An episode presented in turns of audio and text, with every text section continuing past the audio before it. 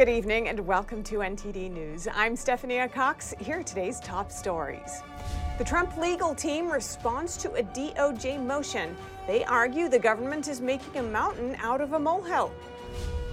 The Biden administration warns that gas prices could spike again this winter. What's the reason behind this and your rising utility bills? Project Veritas releases another video. This time, an English teacher says she references political violence when teaching her students how to plan effective protests. Border Patrol agents seize record amounts of fentanyl and meth in Arizona and Texas. What a former DEA agent in charge says can be done to fix the drug crisis. And Ukrainian forces reclaim a wide swath of territory from Russia in the northeast. Could this signal a turning point in the war?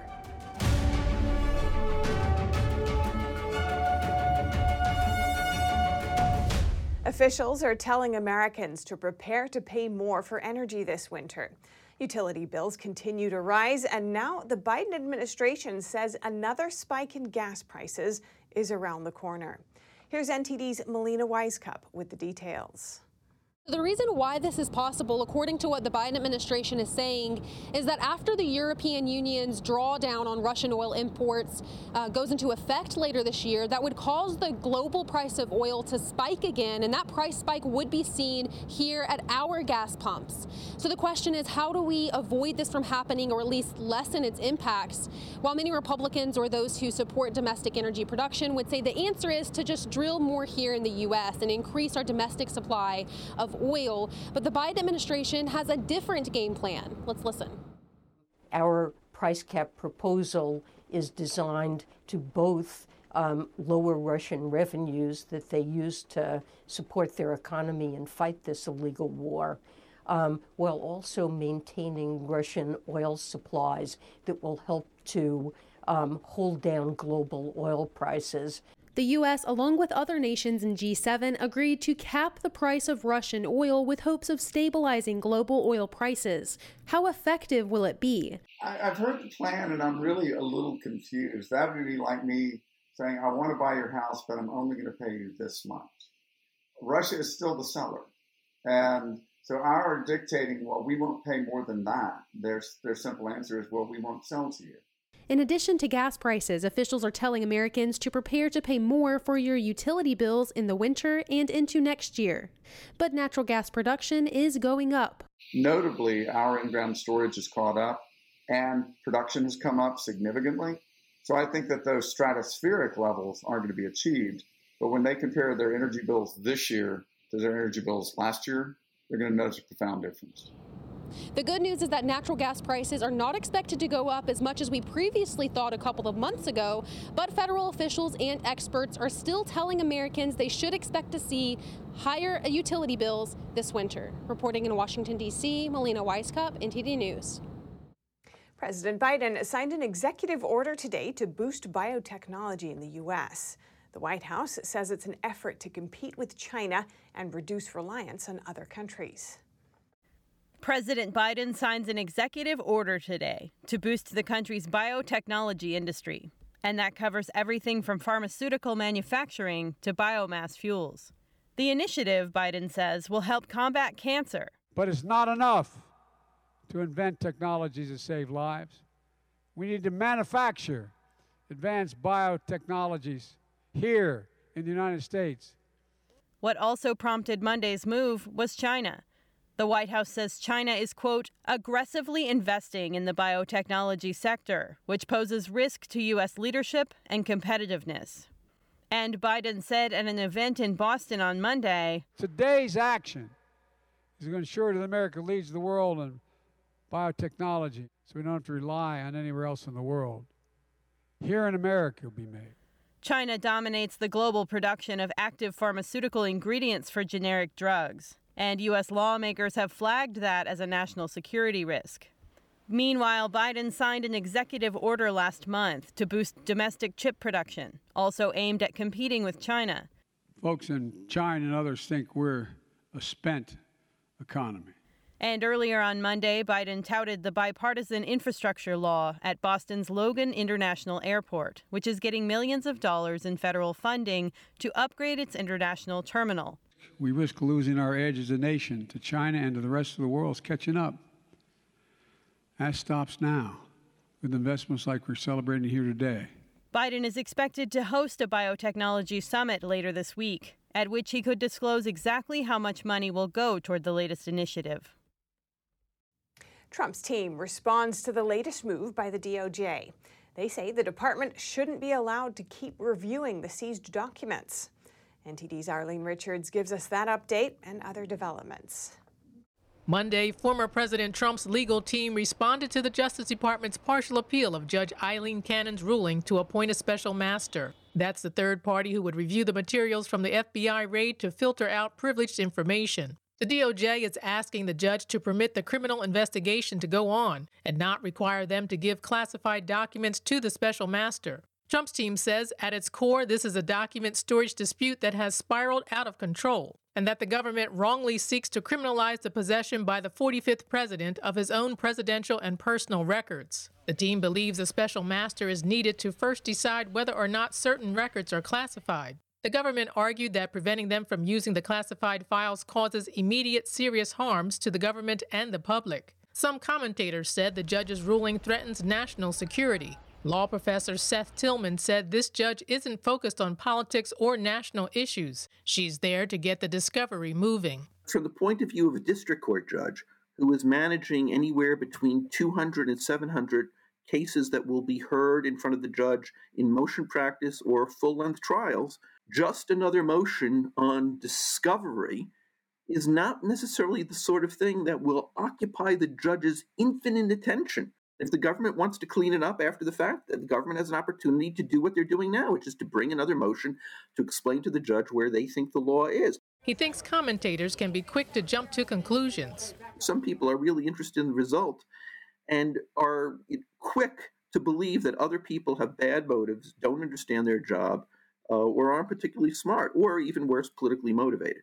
Usually, this has nothing to do with it. On Friday, both parties submitted their proposals for the special master. The Justice Department nominated Barbara S. Jones, a retired district court judge appointed by former President Clinton. She served as special master in the case involving the FBI searching homes of Project Veritas employees. And Thomas B. Griffith, a former appellate judge in the D.C. Circuit appointed by George W. Bush. Trump's team nominated Raymond J. Dearie, a former FISA court judge. He also served as a district court judge appointed by Ronald Reagan. And Paul Huck Jr., a former Jones Day attorney who previously served as Deputy Attorney General of Florida. Tillman said any of the candidates can handle the job.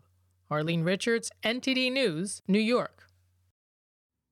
But earlier today, Trump's lawyers filed a motion objecting to the special master candidates proposed by the Justice Department. They didn't give specific reasons, writing that it's, quote, more respectful to the candidates not to. And in Arizona and Texas, Border Patrol agents say they've recently seized record amounts of meth and fentanyl.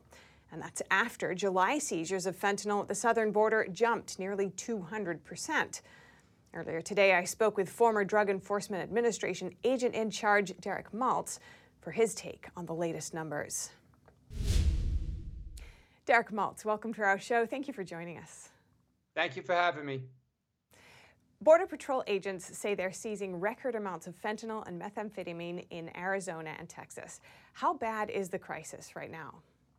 The crisis is very bad, and my hat goes off to the brave men and women in the front lines and law enforcement. But you got to remember, they're not only seizing it at the border, we're, we're making record breaking seizures in America. Like a couple weeks ago, last week, in New Mexico, historic level seizure.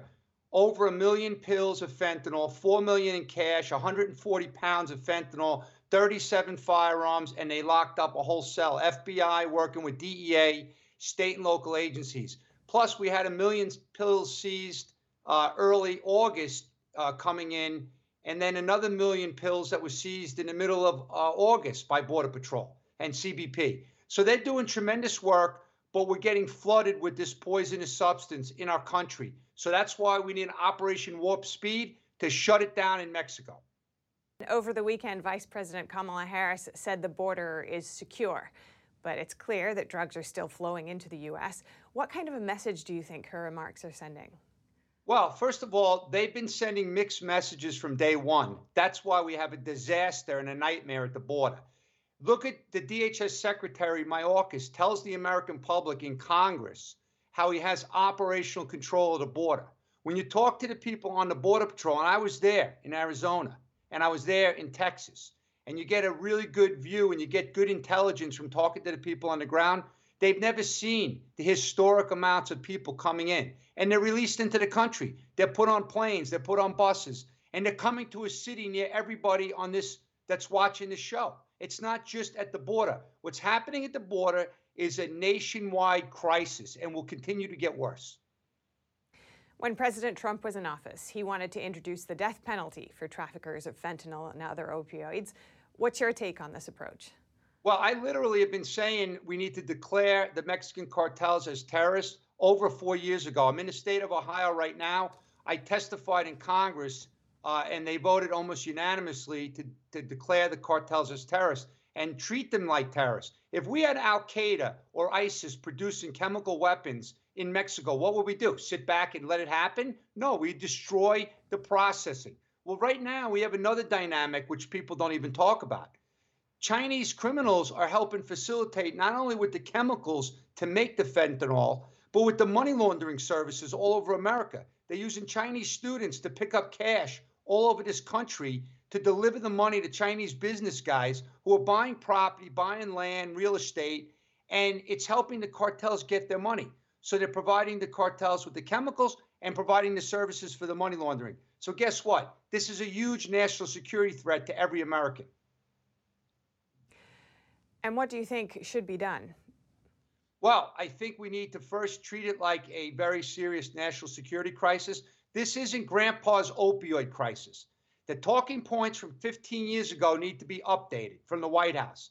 This is a poisoning against our kids, killing our future generation. We have to go after the production labs. We have to shut down the chemical flow from China, and we have to help shut down the money laundering services that the Chinese criminals are providing to the cartels.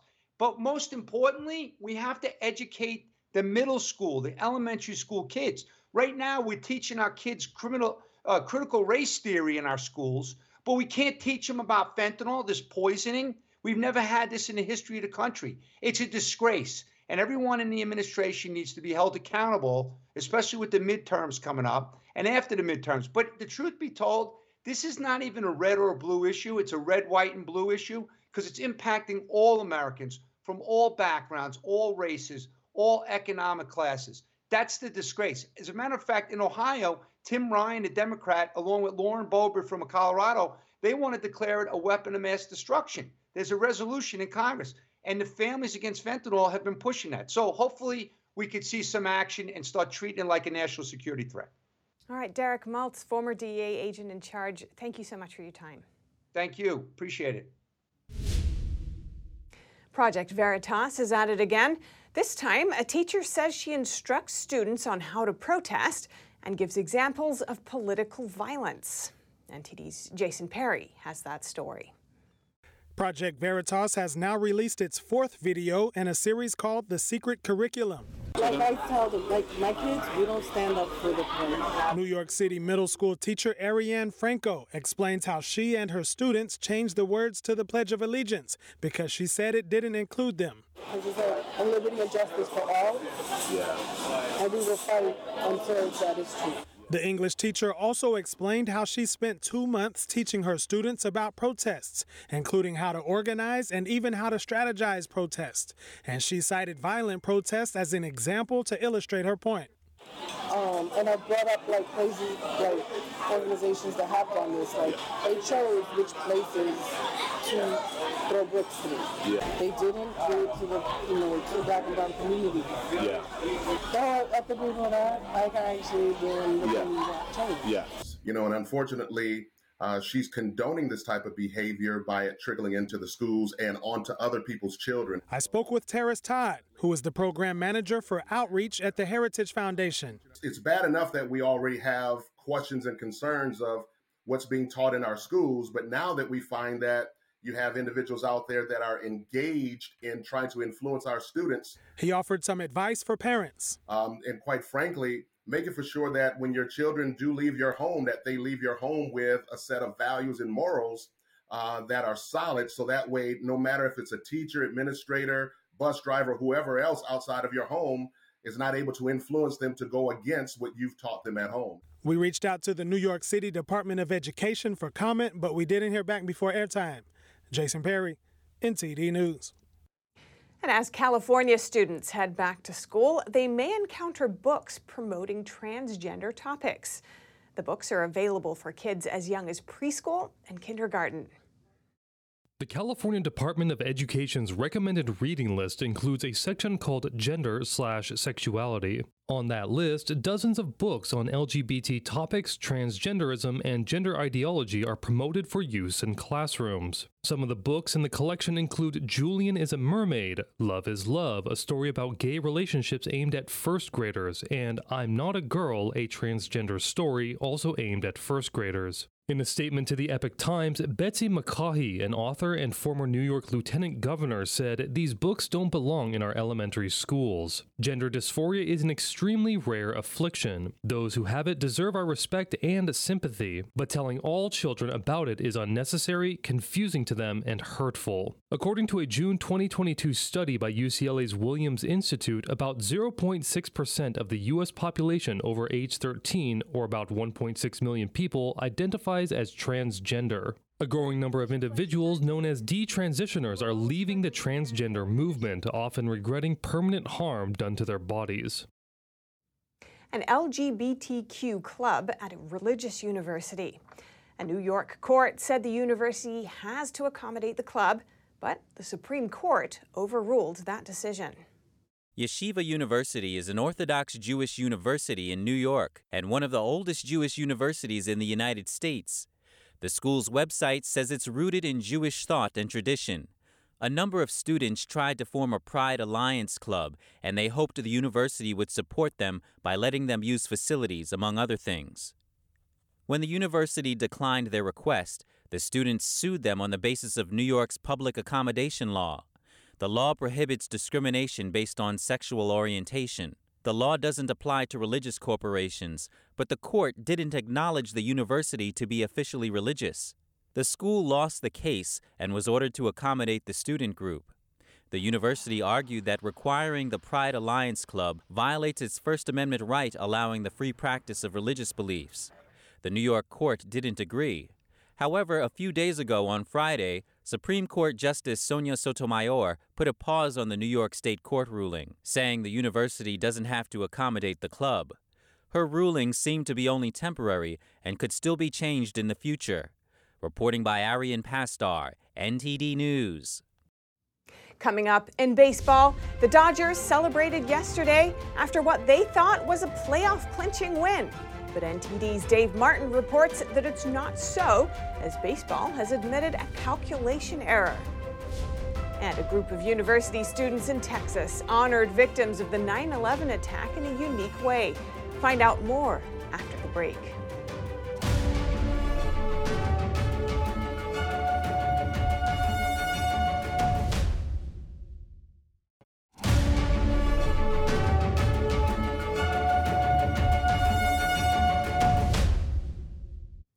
Ukraine said today that it took several more villages, pushing Russian forces right back to the northeastern border.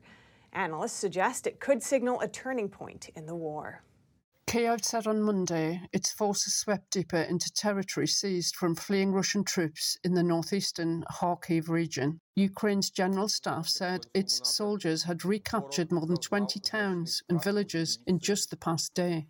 At the weekend, Ukrainian soldiers filmed themselves raising the country's flag in several towns previously occupied by Moscow. In what remained of Russian held territory in Kharkiv region, the Russian installed head of Moscow's occupation administration acknowledged that Ukraine's troops had broken through to the frontier. Vitaly Ganchev told Russia's state owned Rossiya 24 television that about 5,000 civilians had escaped to Russia. The situation is becoming more difficult by the day and by the hour and is escalating. I know that they've captured settlements in the north of the Kharkiv region and have closely approached the border. Kiev's sudden momentum has lifted Ukrainian morale and comes after months of little discernible movement on the battlefield. It was not yet clear if Ukraine's latest blitz could signal a turning point in the war, though some analysts suggested it might be while also cautioning there would likely be months more fighting. Momentum has switched back and forth before. In its first reaction to the Ukrainian counteroffensive, the Kremlin said on Monday that Russia will achieve the goal of its special military operation in Ukraine. On the same day, Russia's foreign minister said President Vladimir Putin is not opposed to negotiations with Ukraine. And now over to sports news. 19 year old tennis phenom Carlos Alcaraz, who won the U.S. Open Sunday, has ascended to the top of the ATP rankings, becoming the youngest player ever to reach number one. Alcaraz replaces Daniel Medvedev, who lost in the fourth round of the U.S. Open. Medvedev had held the top spot for a total of 16 weeks this year, alternating with Novak Djokovic. Djokovic, who spent more weeks all time as the number one player, was unable to participate in the US Open due to his vaccination status. In addition, he missed the Australian Open for the same reason. And though he won Wimbledon, he and everyone else received no ranking points for their performance at the All England Club as punishment from the tour for banning Russian and Belarusian players. In baseball news, the LA Dodgers, who have the best record in baseball, beat the San Diego Padres yesterday 11 2 in what they thought was a playoff clinching victory. But after a night of celebration, Major League Baseball says they still need one more win after admitting an error in determining all the possible postseason scenarios. The unlikely situation that's still mathematically possible has LA losing their final 23 games and blowing their 20 game division lead over San Diego, while Milwaukee wins their final 21 contest to force a three way tie with St. Louis as well at 96 and 66. In that still possible scenario, Milwaukee would win the tiebreaker over St. Louis to take the division, while the Cardinals would win the final wild card tiebreaker over the Dodgers based on their head to head results. All it takes, though, is one more win for the Dodgers to clinch their 10th straight postseason berth. They face the Diamondbacks tonight as part of Major League Baseball's eight game schedule. Also on tap for this evening, Monday Night Football, as Broncos quarterback Russell Wilson will face his old team, the Seahawks, in Seattle. That's all for your sports news today. Back to you, Steph. Thanks, Dave. And on Sunday, Americans across the nation remembered the 9 11 attacks. And a group of college students in Texas organized something extra special. Exactly 21 years ago Sunday, a terrorist attack on the World Trade Center in New York City killed almost 3,000 Americans. The University of Houston chapter of the Young Conservatives of Texas wanted to unite Americans on the anniversary of 9 11. They invited government officials to come together on Sunday to remember the tragedy. Representative Kevin Brady spoke at the ceremony. It was a shocking, heartbreaking, searing day, the deadliest attack on American soil in history. Those horrible images will never fade from our memory. Event organizers say that remembering the lives lost in the attack can unite all Americans, regardless of background or political affiliation. You can see every color, every imaginable person is here tonight, today. And uh, just remembering that awful day, but in a good spirited way. It's something we have in common. It's, it's a scar in our nation's history. After the ceremony, attendees walked to the 9 11 Memorial Monument on campus to plant flags representing the victims. The monument displays a part of the structural steel from the destroyed World Trade Tower. The chairman of the Young Conservatives of Texas shares why the event was important to him. If there's anything 9 11 teaches us, is that no matter how hard we're hit, as Americans, we're always going to pick ourselves up and fight forward. We're going to keep it alive. We're going to keep that memory alive and make sure people remember it and know about it. He says this year was the first time they hosted a memorial ceremony. They plan to keep holding events in the future with other college chapters in Texas. And that's all for today's news. Thanks for tuning in. I'm Stephanie Cox.